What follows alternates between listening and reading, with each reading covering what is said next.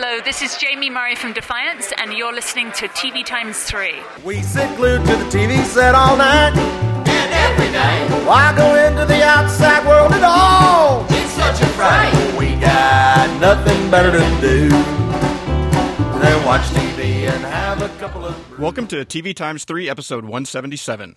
On this episode, we've got a couple of news items, and then we'll be talking about recent episodes of The Following, Game of Thrones, Veep, Mad Men, and Defiance. You can find the full show notes with time codes for each segment at tvtimes3.com slash 177. I'm Jason the TVaholic from tvaholic.com, and this week I have joining me Mekeisha Madden Toby with MSN TV and TV Madness, the podcast. And I'm Rob Owen with the Pittsburgh Post Gazette and Scripps Howard News Service. All right, well, thank you both for joining me on the podcast this week. Thanks for having us. Happy to be here. Okay, Rob, since uh, this is your first time on the podcast with us, uh, I'm going to ask you the question I ask everybody. Uh, what show or shows got you uh, hooked on TV, and how'd you end up uh, writing and podcasting about it? Well, there are a couple shows I can think of from my childhood. I remember I was in eighth grade and I absolutely loved the series V, that was a spin-off from the miniseries, the two miniseries that NBC did in the mid '80s. And uh, I was such a fan that I took notes on the episodes and compiled my own episode guide. Of course, I didn't know at the time that's what I was doing, but it's basically what I was doing. So, so there was the original V, and then I would say China Beach. Um, Twin Peaks and uh, Homefront is my all-time favorite TV drama, and that my interest in that is what led to uh, to wanting to have a career writing about television, and uh, thankfully did. And so I went to college and studied journalism and got a job, and that's what I've been doing ever since. All right. And uh, with that, we'll uh, jump into the news. Got a couple of things. Uh, s- the first up is that surprised it took this long, but the CW has pulled Cult from, from Friday nights, and while it's the old not officially canceled, it's canceled. Right. Uh, it's- and then uh, on the good news front, uh, especially if you're a Being Human fan, uh, Syfy has renewed Being Human for a fourth season. Were e- did either of you watch any of Cult? I mean, uh, or past like reviewing the the first episode? that was as far as I got. Yeah, I couldn't get past the first episode. It was too creepy. I watched a, f- a couple episodes past, and then I had episodes piling up on the DVR. Because while it wasn't great, the whole concept intrigued me, and so I was, you know, kind of wanted to. I was interested in kind of watching it uh, if, if at least it was going to play out for the the season. I knew, you know, once it got moved to Fridays, it wasn't going any anywhere past that. Uh, but uh, once they pulled it, I just deleted all those, just deleted all those episodes. Said no point in in uh, keeping those around. Right, right. Why clog up your DVR for no reason? Jason, I agree with you that the premise of the show is interesting. And I have to say, one of the things that I find these days, and this wasn't true in the past, but there's just so much scripted television now that it's impossible to keep up with it all. And so I am much more likely to, to you know, cut a show now than I ever was before. And Cult is one that I probably would have stuck with despite misgivings about the, the quality of it. Um, but once it debuted and I saw the number, I just I didn't even set a DVR pad. just don't- I don't have time to watch shows that that you know there is no hope for their future. With with a few exceptions, maybe Smash, but um, yeah, I I understand. Going down with the ship with that one, right? and, I am. Uh, either of you watch uh, Being Human? Uh, no, I, I watched the, the original BBC version and the American version. I just haven't really paid much attention to beyond the first season. Yeah, I would say about the same thing. I watched the British one until they replaced the whole cast, and the American one, I just I, I didn't really see the point because I'd already watched it, or at least Well, the the good thing about it is once they moved into the second season, they really diverted from from uh, what the British version had done. So that was because the first season, while longer than the British first season, a lot of the same things, roughly the same things, happened over the course of it, and so it did feel very much like you were just watching a longer version of something you had already seen before. Yeah, That's the that's the same thing happened with Shameless and a bunch of other shows that have been adapted from British versions, and it's always the the concern from the critical perspective is like, well, why would anyone watch this unless you don't care or you don't know about the British version? Then it's fine, but Yeah. Well, in, in Shameless's case, the first few episodes were like basically they just Americanized the script a little bit and Right, changed the city to Chicago. Other than that, it was like it was it was like thing. a shot for shot remake of the of the thing. All right, and we'll move on to uh, the primetime segment. And the first show on our list today is the following, uh, and we're up to uh, season one, episode twelve, uh, "The Curse," as of uh, this past Monday. So, uh, Mekeisha, what are you what are you thinking about the the following? it's one of those shows I just I don't know why I keep watching it and I, and I, I haven't stopped. and I I because part of me likes it and then the other part of me is like this is ridiculous. Like it's so it feels so much like 24 and like that you have to suspend your disbelief for so long you know what I mean? Like you're sitting there and this this serial killer is just kicking it in a house and these people are just it's just I can't I I can't give up on it, but I don't want to love it yet. I can't love it. I, it's it's like a family member or something that you tolerate but you want to see. You know what I mean? I mean I, I just I I want to know what's going to happen and I'm I'm I'm curious as to how they're going to make this if they can make this work. But it's it's starting to really grate on me in terms of like people the way that they handle death and the way that they handle suspects and just how they discover information and this this woman is is you know secretly you know gunning to kill Kevin Bacon's character and uh, it's just it's too much. I, I I can't stop watching it, but I don't like it all the time. I know I sound crazy, but it's true. It's just that's what that show does to me. No, I understand what you're saying, Mekeisha. I, I, I get it because I have to admit I keep recording it, and I actually had sort of vowed that I was quitting the show until Jason Yeah, me too. until Jason asked me to come on and talk about it. So I went ahead and watched it. But I'm not promising to watch it tonight. Um, exactly. my, my problem with this show is that you know we talk about sometimes how sometimes some shows are served better by having a shorter run but even this show which only has a 15 episode run needs to be about half of that because so Exactly. much of the series is spent running in place you know eh, I- i mean i feel like we've been down the same road so many times on this show um, that you know these are the most inept FBI agents that have ever you know been depicted on television is how it feels to me. I just um, I in the real world, you know, this would have been done by now, not weeks and weeks later. I mean, in the show time, I know it's just days and days, not weeks and weeks, but still, it just it feels like it's dragged on for a long. Yeah, it feels like it's dragging on at this point. Like you said, I think your description of running in place is so perfect. That's exactly how it feels, and I think that's part of.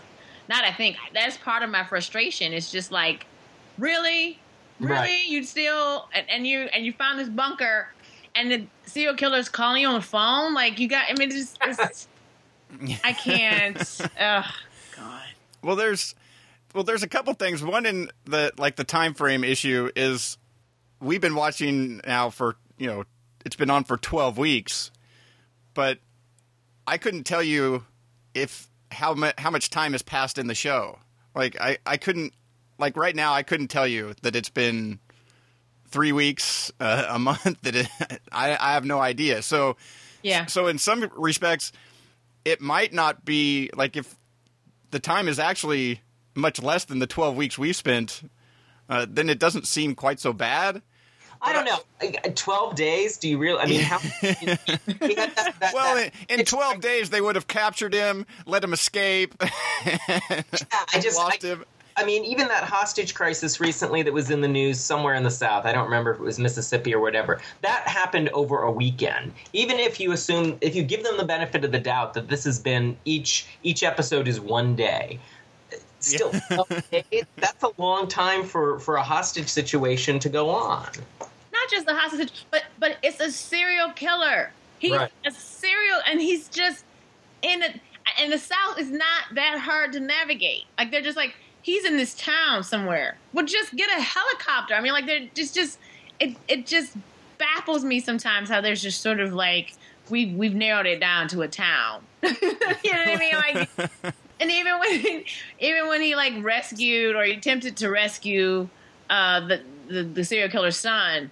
And and I know I should know some of these names, but it just I, I part of me is just not trying to not remember useless to anything. remember names because they're frustrating me so much. And um, but even when he attempted to, to rescue the son, and he comes against that you know bizarro love triangle, and then there's a girl in the basement, and all this other stuff is happening, and a cop gets killed, and or this one of the cop at some point, you know, like cops keep dying. The FBI agents don't die as fast as the cops, which is like you know.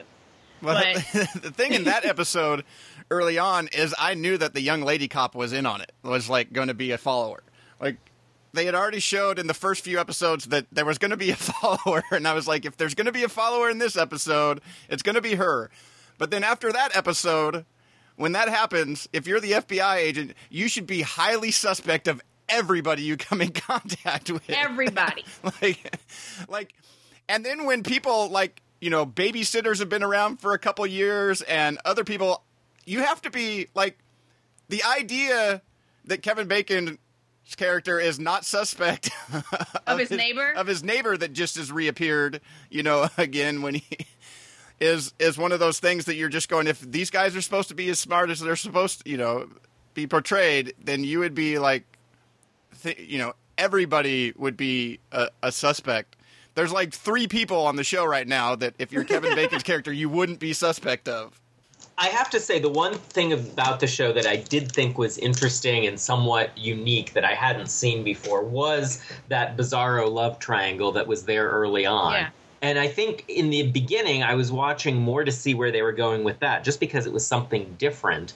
Um, and now, of course, they're done with that storyline and they've moved on from it. So that that also takes away, you know, th- there's not much new here. I mean, I feel like you could do an interesting TV show um, that was sort of um, thoughtful and densely layered about cults. I mean, I'm not sure, you know, cult notwithstanding, that we have seen a show that really dealt with the notion of cults in a dramatic form that was, you know, somewhat realistic and believable. So I think there's room for that. Just this is not that show. Yeah, the other thing about this show is is it definitely has the feeling like they've fallen in love with the what they have, and that if it goes into a second season, that they're still going to be somehow chasing this guy and his master plan. I hope not because I, that that I just seems weird. too. I sure because that's to fail. it really seems like it. Sh- this should be like they either catch him or kill him by the end of, of this, and this case helped get Hardy back into the FBI to track down somebody else in the next season. Yeah, I agree. I think it has to go in that direction um, because I just don't. I mean, they're having trouble sustaining it over 15 episodes this season. They can't sustain the same story next season. It's just hard for you, for me to imagine how they would do that. Yeah, I'm with you on that because he wrote he wrote the chapter and the wife says, "You know this isn't going to play out," and I'm yelling at the TV. I hope not. you, know, like, you know what I mean? Like, I hope what you're saying is true because I can't take more of this. I can't take more of you and the son and the cult people and the cult people being mean to her and and and her now just getting her son back and and Hardy still not finding them and them coming across with Roderick and see I see I do know some character names so I lie but um, Despite your better efforts. despite like right. They, they, the name certain names stick. But yeah. You know what I mean? Like it's just I can't take it. I can't take much more of this ser- even the serial killer who and and I love uh the actor is it James Purefoy? Yeah, I love him, but I can't take more of him. I can't take more of the cults. I can't take more of them being so close, but so far that 24 thing where it's just within arm's reach of catching him, and then he's just yet so clever, and he just you know the the, the big the, the FBI agents just missed him. He just left. You just missed him. You know what I mean? It's like I can't. or I like can't like anything. Roderick shows up at the end of the episode in his cop uniform, but the guy that's actually seen him is in the ambulance. you know, and doesn't see him yet. You know, so you know, there's a lot of good, you know, good fortune going on here. I did like I did like the, the, what they did with Hardy's backstory and his dad. I like that twist. I'm guessing is that is that what Kevin Bacon apologized to for the international fans who haven't seen this episode. but um, I, I like that twist that he was indeed he did get revenge and and kill the the guy who killed his dad. Yeah, they, I I think they've done some interesting things with the way uh, that they tell some of the backstory and stuff like that. Yeah. Which is another thing that if makes it feel weird going if they go into another season is like what kind of backstory things are they going to tell when if they're going to find somebody new that they have no his you know he has no history with? You know because right now a lot of the backstory elements that are interesting are him you know were him when he was investigating it you know the first time around and some of those things that wouldn't be present in in a second season. I, i'm i'm very interested to see where they go with it in the next uh, three episodes and and how it could go into uh, uh, another season. And with that, we'll move on to uh, uh, the next show on the list is Game of Thrones. We're up to season three, episode three, uh, Walk of Punishment. And Rob, what do you think about Game of Thrones so far this season? I'm very much enjoying it. I am not someone who's read the books, so I, I come at it cold. Um, I often watch it with people who have read the books, and sometimes that's helpful because they, they act as my own wiki for the show when I'm unsure of where we're at or who characters are. But I have to say that this season I am less confused um, than I have been perhaps in some past seasons. I'm generally tracking pretty well on who's who and what's what and what's going on. And I think that's a, a credit to both the show's writing in terms of the plotting of the show, but also to the character development that. Um, you know, all these disparate characters. It's it's become much clearer as to who you know who they all are. Um, I, I I've seen the first four episodes, and uh, episode four coming up is by far my favorite. There's just a, a fantastic. Uh, a fantastic scene in that episode that's just that'll have fans cheering. But but this episode I, I enjoyed quite a bit too. I think there was um, a lot to uh, to recommend that uh, you know they they've done a good job of, of reminding us where everyone is and, and also even developing some of the smaller characters um, Podrick for instance uh, that that was kind of a, a fun little story they had going with him too Yeah, I like I like that story too. And I, Podrick's the, the little chubby kid, right, who made the bread. uh, yeah the one who works for Tyrion Oh, oh yeah, yeah, yeah. Oh, I thought you were talking about the, the whole Arya, oh no no her sorry little chubby friend in the in the to the bakery.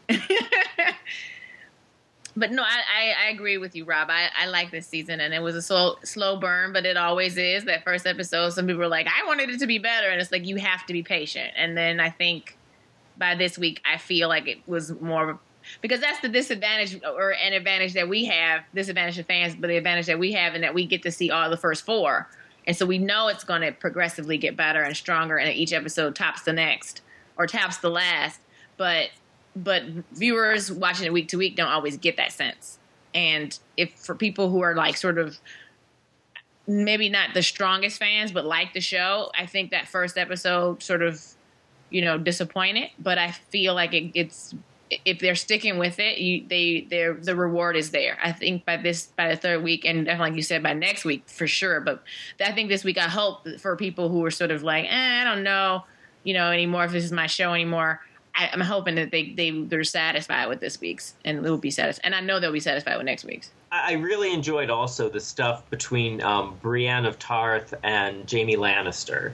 Yeah. Uh, you know, it's been interesting to see. He's her prisoner, yet he kind of stuck his neck out for her, and uh, uh, that I he was a character I never really cared about before. But um, but I like the pairing with Brienne, and I'll be curious to see how long that lasts. Yeah, because they were. I think there was um they they alluded to that when they had the premiere party here for the first episode. Of course, we didn't. You know, you wouldn't have known that until seeing episode three. But that they were going to have a lot of the chemistry was going to get stronger between them, and I see it now. I like that. I like what he did too. Yeah, I think the thing about this season, I would sort of be in the camp where that first episode, not that it wasn't good, but it felt like nothing really happened. Right. And I think that's been the sort of thing about this season is uh, that feels a little bit different is that they seem to be touching on every storyline pretty much in every episode. So I think it is a little bit easier to follow because a character doesn't completely disappear for an episode and then come back with a storyline in the next one. But also in that it kind of feels like not much is happening in any given episode because you're only seeing a little bit of like seven different stories. But yet the series really is meant to watch like all 10 episodes at one time. Right. like it is is is ultimately it airs weekly, but it's really not it's really a long movie cut into, you know, 10 parts. Right. Yeah, that was, and that, that's what I mean. Like we, we have as critics, we get to see all four, and we, you know, but when people are watching it, you know, one at a time, it's easy to lose people. It's easy to lose viewers. I mean, like certain viewers are going to watch it no matter what, but you don't want to lose that momentum. I think though that the momentum is building, but yeah, that's that is a risk because if in that, if like you said in that ten part in those ten parts, if one part doesn't feel like anything really was resolved or happened, or there was nothing that really moved the story forward, then you're feeling like they're just sort of standing still or stuck in mud or something. So Yeah, because episodes sometimes they just tend to end. Like this third episode was the first th- first episode really this season where like you know he gets his hand chopped off. That's sort of a big ending, you know, to, Yeah. to an episode. It goes out on on a, something big, and so that was that was a little uh, different.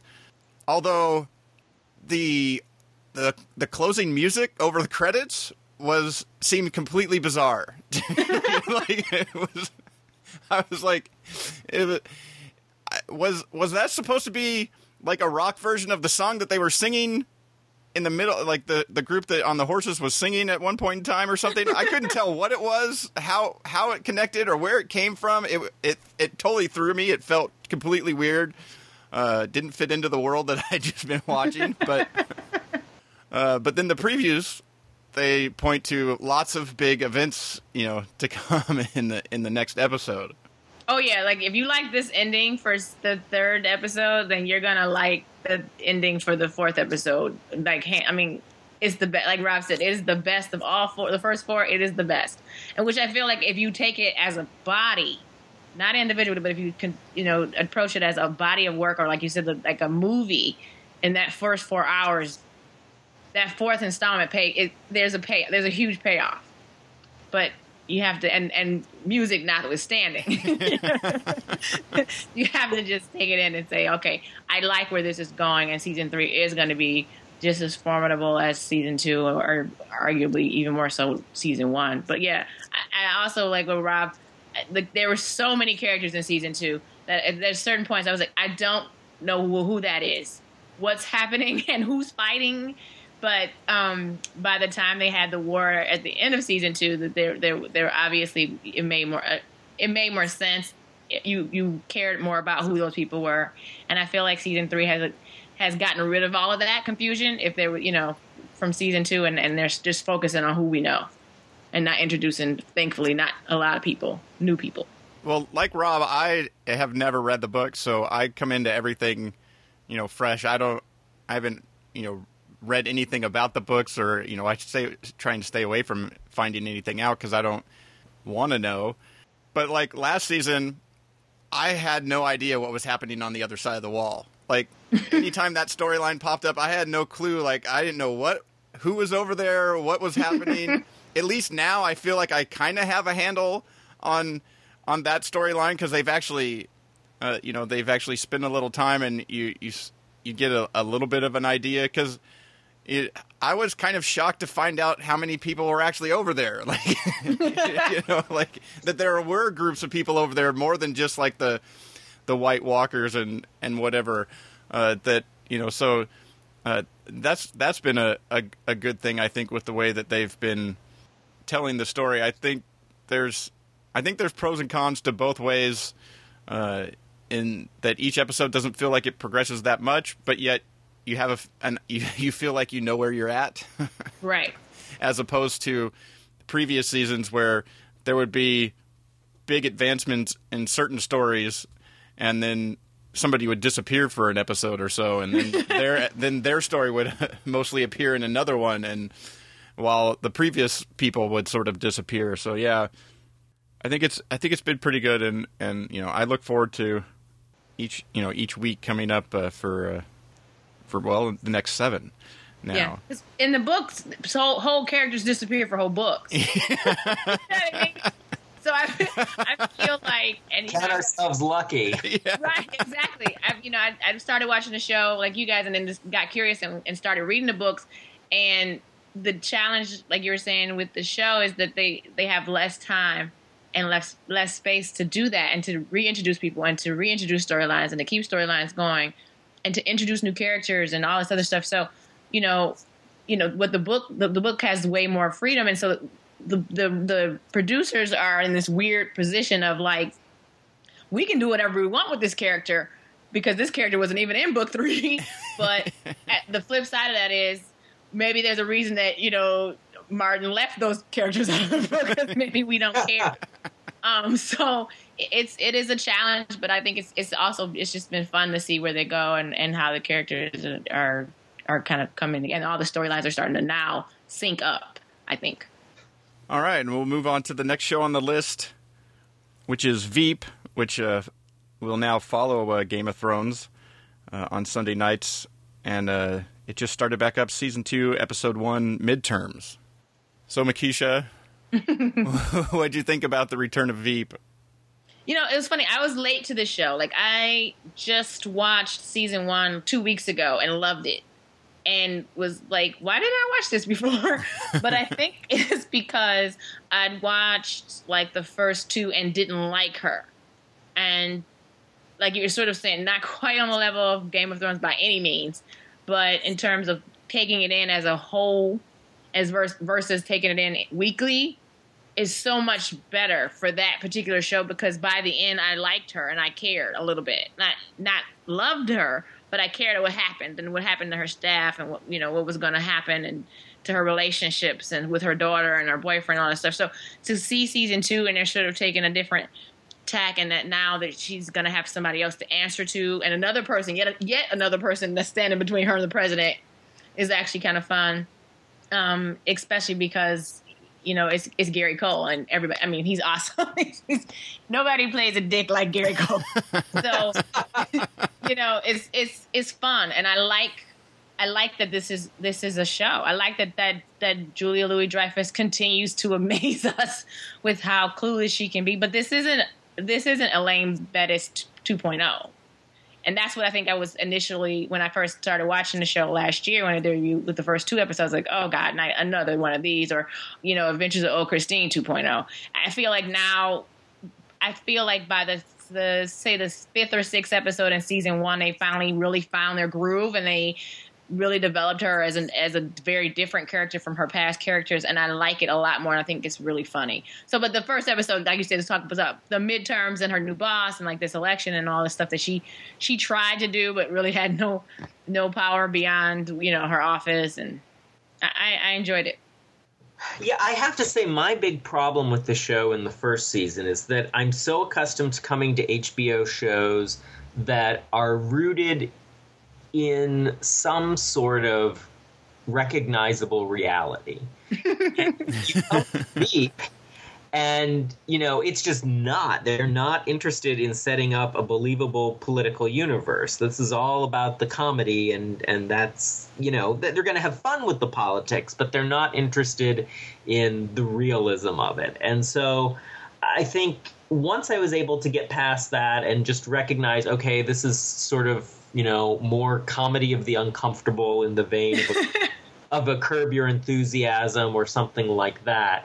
Um, you know you just and also that that when it does take on politics or anything in that realm it's just deeply deeply cynical about it. And um, you know just all the characters it's just all about their baser instincts that are um, just ugly and terrible. And you know if you have a dark sense of humor and can appreciate that then i think uh, is going to be up your alley. Otherwise if you are a more uh, optimistic soul uh, you you might not love the show.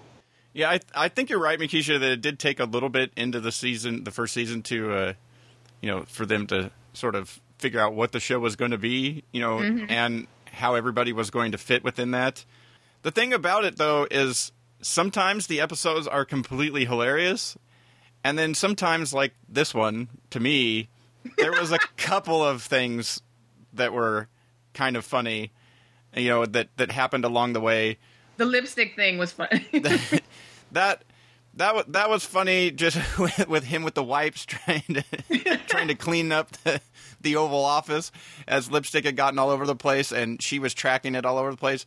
That sort of that that physical humor and stuff was was funny, but really the funniest thing in the episode wasn't until the end when they were doing the she was had been up all night and they were now doing the, Oh, yeah. the 27 interviews around the country. That that scene was i thought that was really funny. Because I think like what Rob said in terms of it not being rooted in a real universe, that's real. Like that you've seen these morning interviews and you're like, this poor person, like even if you're not a Democrat or Republican, whatever party they're in, and you see these people, you're like, oh my god, like he, he looks dead inside, and or she looks dead, in, and then they have to. That's part of the job. That was pretty. I thought it was pretty funny, and her hair was awesome. well, that's, that's an example of where the show does take its cues from reality. It, it, it creates characters that are absolutely not rooted in reality. And the example I'll give there is Jonah, the White House liaison. You know, he's just such a buffoon that they had to create a new character, the Gary Cole character, to be a believable foil for Selina because I think Jonah had sort of run his course in the first Definitely. that they couldn't, you know, you couldn't keep going back to that well. Now he's still around, but um, it, it's clear that, that the Gary Cole character is an actual, real adversary for her, and Jonah just, you know, he he was, he just wasn't. Yeah, he was just he was just an annoyance you know sort of that, that uh, they they had to deal with and and still do but i think the episode worked well to set up you know bringing on some new characters and Right. and and setting up. I I did also like they did throw in a joke in there where the president actually had called, but she wasn't there to, have taken the call. Uh, that was that was good. Yeah, because every every episode, right? The president called no, No. and finally, the president called what? yeah, I like that. I think it did well to reestablish. Uh, I think it's more. It's sort of a, a I don't know, maybe even more than sort of a hyper reality, almost a spoof on politics in in some situations where they take a semi real situation, but then they go to the most absurd extreme of what could have possibly happened or go wrong there. Uh, you know, while you know giving a speech or or or coming across getting like getting the information that she she had created a, a bump for each candidate, but turns out it wasn't really much of a bump. Uh, you know, I just I love when she goes, "You and your eyebrows, get out of here." Because that guy has some serious eyebrows. I don't know. I just I, I I feel like she's smart and then she's not, and I like that they keep playing with that too because you don't really know how smart she is yet. You still don't know. No, you have no idea. You have no idea.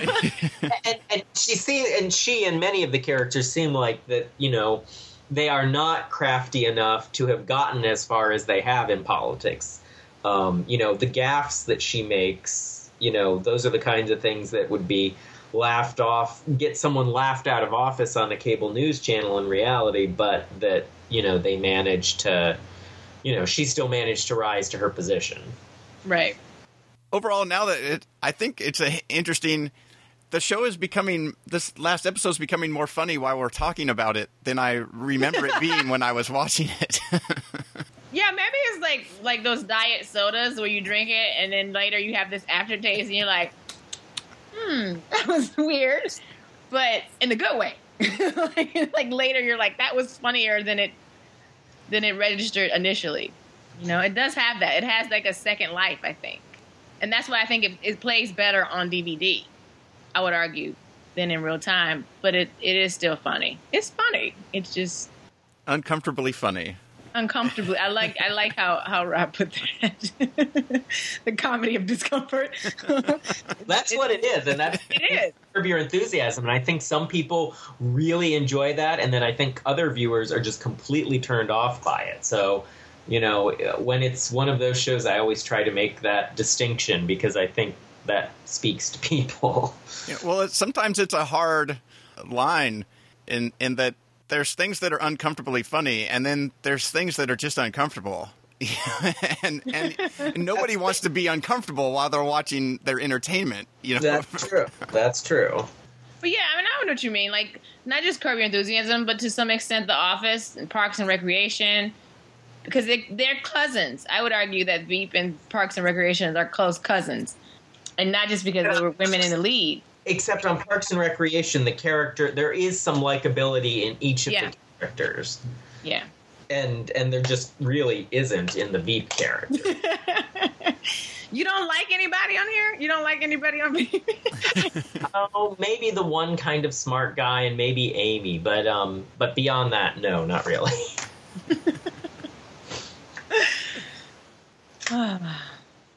Like Selina though. I don't know. I don't, I don't know why. I guess because, like I said later in the first season, with the whole miscarriage and her her relationship with her daughter and the the, the crying episode, and sort of still not for for all of the you know sort of strides, if you will, that she's made. She's still an outsider. She's still a woman, and that when they play with those things and make those things funny, it works.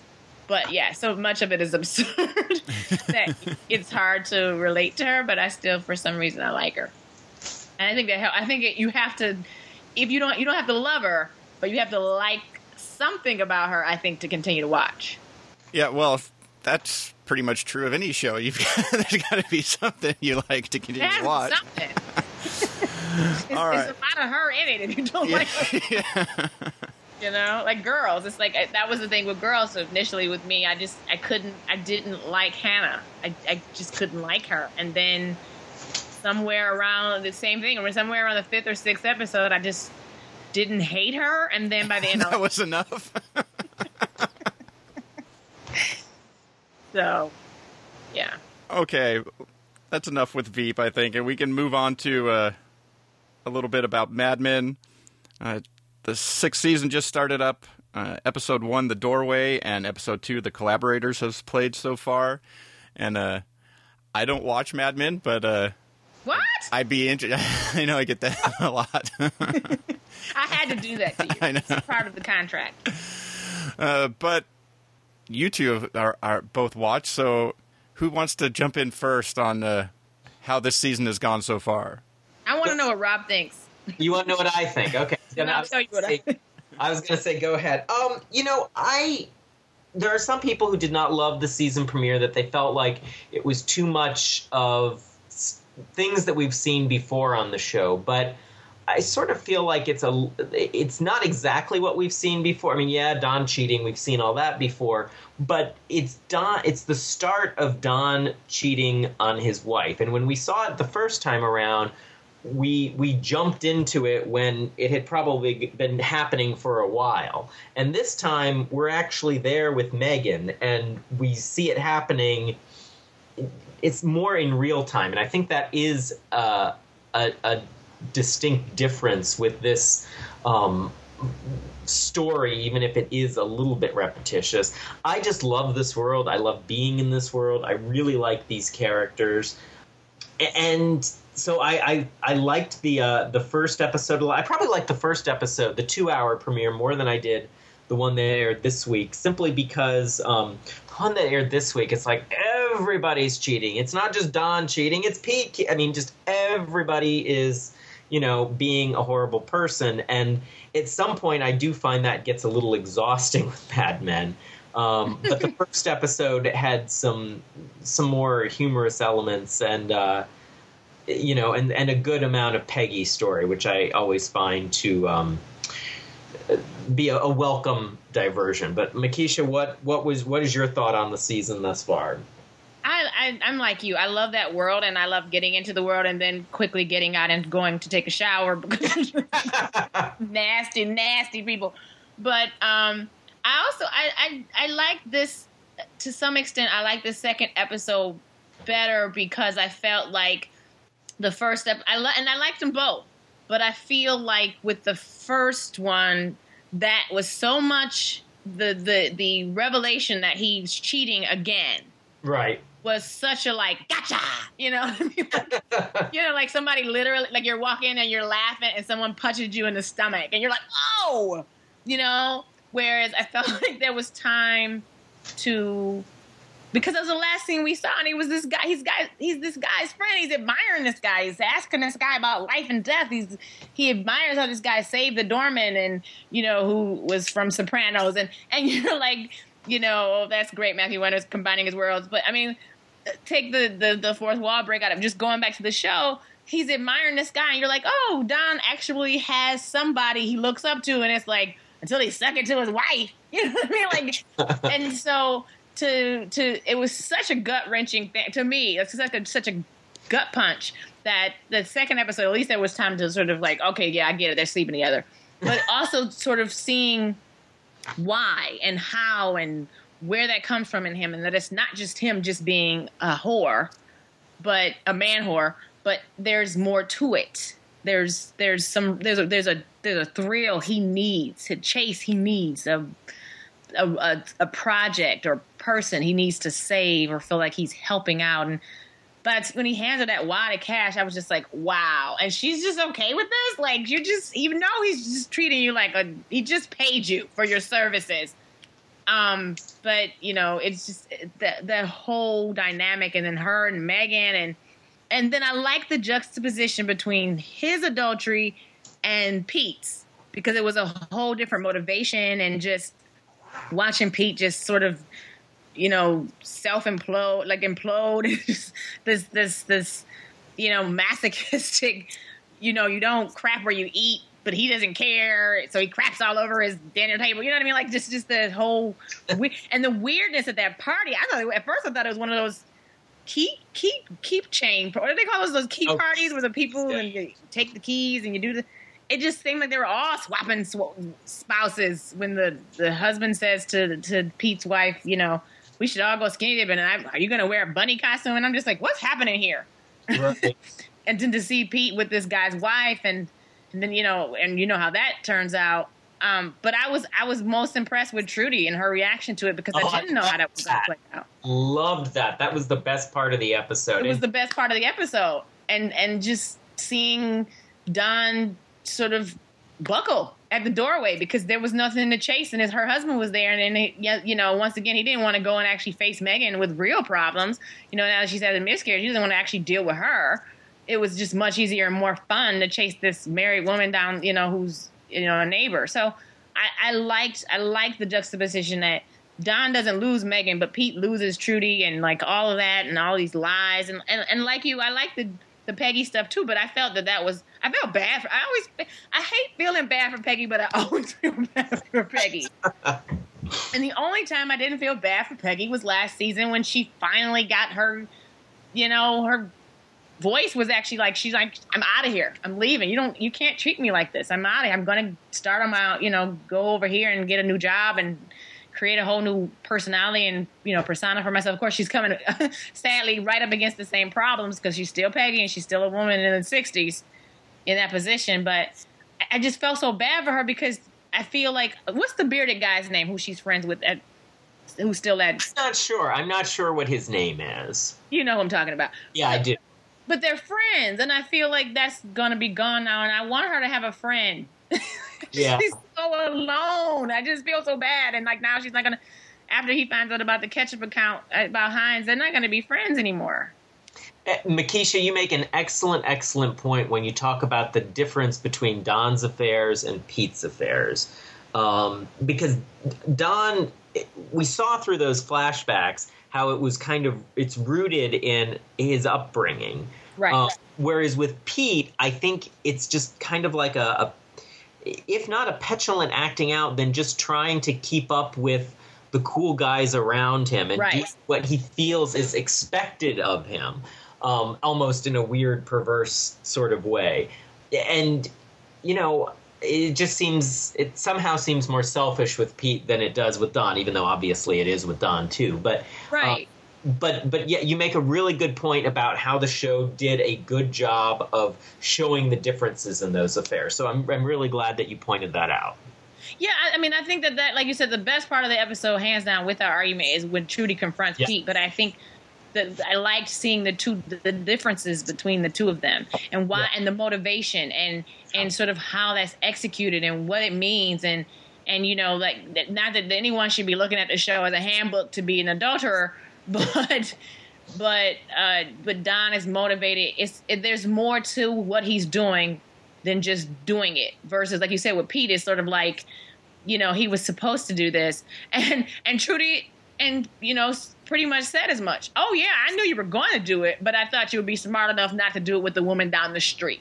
Right. you know what I mean? You were going to do it when I knew you were going to do it when you got the apartment in the city, and I let you get that apartment in the city, and I understood that that was our, you know, unspoken agreement. But you've you, you're too stupid to enjoy this agreement, and now I'm taking it back. Don't rub it in So- your face. Right. Yeah. I, I, I, I mean, I don't think anyone's ever going to like Pete because they won't let you like him. But, but I actually, there was a moment in there, believe it or not, that I actually felt sorry for him. Yeah. All right. See what you're missing, Jason? Yeah, all kinds of stuff. I I want to go back and and watch it, but every time I get partway into a season and I just lose interest in it for whatever reason, it just has never grabbed me. Uh, maybe at the times that I've tried to watch it, I just that wasn't the type of entertainment I was looking for. But it's it's that show that I know is good, but that's and you know it's not that I think it's terrible or something like that, and that's why I don't watch it. It's just in the world of like you mentioned earlier, Rob, of ever growing amounts of TV, things that don't quite grab me, and I've given it multiple chances. Uh, I've seen into season three, but each season I dropped out halfway through and then caught up before the next season. And after the after the third season, when the fourth season was coming out, I started to do that, and then I was like, well, "Why am I doing this to myself? I, I, I'm probably just going to watch the first four or five episodes and drop out again." Uh, so I just haven't uh, uh, haven't haven't caught back up with the uh, with that one. I completely understand. You no reason to apologize. Not one. I don't think he was. I don't think he was apologizing at all. I think he was just saying, "You can like it, you TV nerds, but I've I've moved on. I'm better than you." I'm just kidding, Jason. All right. The last show on the list is uh, Syfy's new big uh, show that uh, starts uh, tonight uh, on the night that we're recording. Defiance, uh, season one, episode one, the pilot. It's a two the two hour pilot. Mekeisha, have you watched? I didn't. I've not gotten a screener, so I don't know. I can't really swear to you that if I'd had, I'd. that you would have. so it's all you guys. It's all you. All right, Rob. So, uh, what did you think of of Defiance? Well, let me damn with a little bit of faint praise here. Um, it is better than much of what Syfy puts on, but that's not saying a lot because most of what Syfy puts on for scripted series is, uh, uh, with the exceptions of Farscape and Battlestar Galactica, um, you know, is not all that fantastic. I think that uh, Defiance, there are things about it that I, the the thing that I found most interesting is that I've heard from Firefly fans who are like, "It's a ripoff of Firefly," and uh, all I can say to them is. Um, then you must not have much respect for Firefly because Firefly was a much better show than this. The only similarity is that it's kind of a quasi western and there's a space hooker, but that's it. I mean, nothing to do with Firefly. So, um, uh, you know, I um, I didn't hate it. I watched the first three, I think, or four hours, whatever it is that they sent out. Um, I like some of the characters, but I felt like the stories became progressively less interesting. I think by the third episode, we were fighting rock monsters in a mine or something, and that was when I was like, okay, maybe I'm done with this because there are some interesting revelations in it and conspiracy stuff going on that could be neat, but um, there's just a lot of uh, I don't know, a lot of other unnecessary and uninteresting stories slathered on top of that. But but Jason, what did you think of the show? Well, it's it's one of those things that it's it's such a big show for Syfy. Like they're putting a lot behind it, and having been on the set and walked the streets of Defiance, and all that stuff behind it, my expectations were really high, and it came in under the expectations for for that. But but I'm I'm finding it hard to judge how good it is based on you know sort of based on that. Like I didn't think it was terrible. I actually like a lot of it. I think there's a lot of stuff in it that I think it's a show that it's going to take into the first season for them to settle on what aspects are really working and and really what direction the show's going to go because it does have a little bit of a, a Firefly feeling, but it's a it's set in a you know while there's still technology and stuff like that because of the war that went on and the terraforming and stuff like that it's sort of everything's sort of like the open frontier. So it has you know that kind of aspect to it. But then there's a romeo and juliet storyline in the show you know and and then the things that i do find interesting are you know there is the i'm trying to not mention anything past the first episode so anybody listening to this uh, won't be spoiled in the next if you know continuing on in the next couple weeks. But there's there's some things that get set up that are interesting, but I do kind of uh, agree that there is an aspect in one of the next couple episodes that the episode seems pretty plain, uh, considering the world that we've that that it's set in. But yet, I think the episode after that, I can't remember which one now, gets into a little bit more about some of the alien races and their backgrounds and yeah that stuff i found really interesting yeah and i think if they go into that stuff more where we learn more about them and and uh, even you know and and the you know the interesting thing of them trying to have this sort of melting pot of a, a town where all these people and different alien races are are trying to live together i think that stuff can be interesting. Some of the other stuff where it ends up just being it becomes like a murder procedural for an episode. That's less interesting in the midst of this, you know, big glossy, you know, science fiction, you know, lots of special effects world they've uh, uh, they've set up. Yeah, I I wish that they gave us a little bit more backstory because they sort of hint at what the backstory is, and maybe we'll get some more of that at some point. But you know, I'm I'm I'm almost more interested in what they haven't told us than told us in terms of these aliens coming to Earth and the war that ensued. It's almost like I wish that we got the prequel series before we got the series. I think that's where the potential lies in the series is that there is a lot to work with that I think could become very interesting. It's just that after the first four hours, that's how I felt is that there's still potential, but yet we only had one of the two following episodes that really delved into anything where you find out more about, you know, some of the characters' backgrounds or some of the, uh, you know, the alien backgrounds, and uh, yeah, more about like why, you know, why they were coming here and, you know, why these because some of the alien races don't seem to be getting along yet. Why did they all show up at the same time? You know, or like why? Yeah, it's a great question that I wish the show would answer. There's there was lots of stuff that I mean the the first episode sort of gives you uh, the story arc of uh, Grant Bowler's character.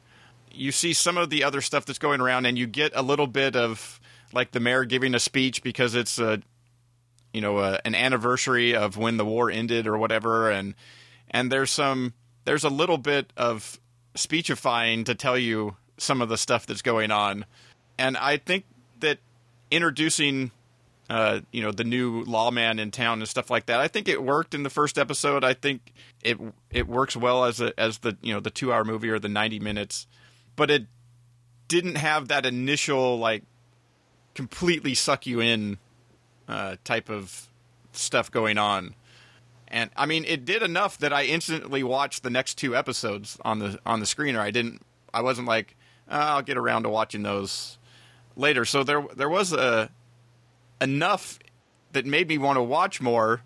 But the problem was is that the next two episodes still sort of left me wanting to know more, or thinking that they should have have told us more by now.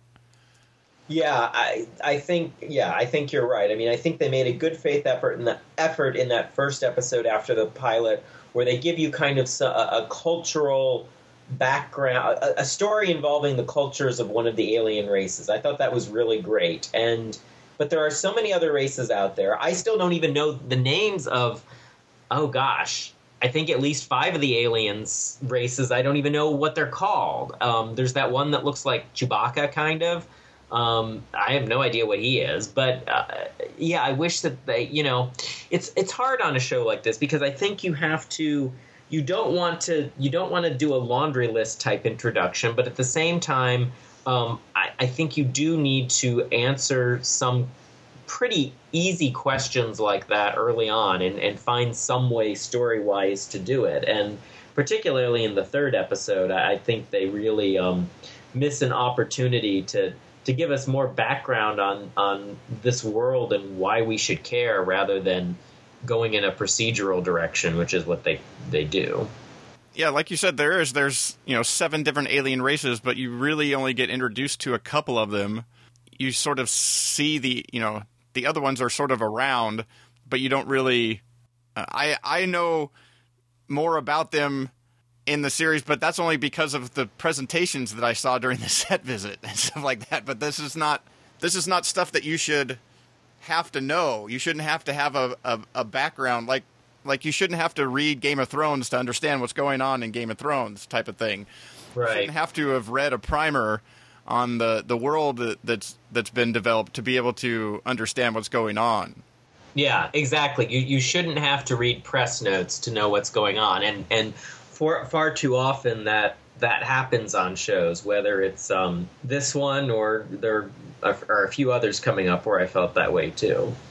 Yeah, it was. Uh, I I think there's definitely still potential, and I'm I'm I'm I'm also interested to find out from some friends that are also gamers what they think of how the game ties in with the with the series going going forward because I think it's all very it's all a huge undertaking and a very interesting thing to me.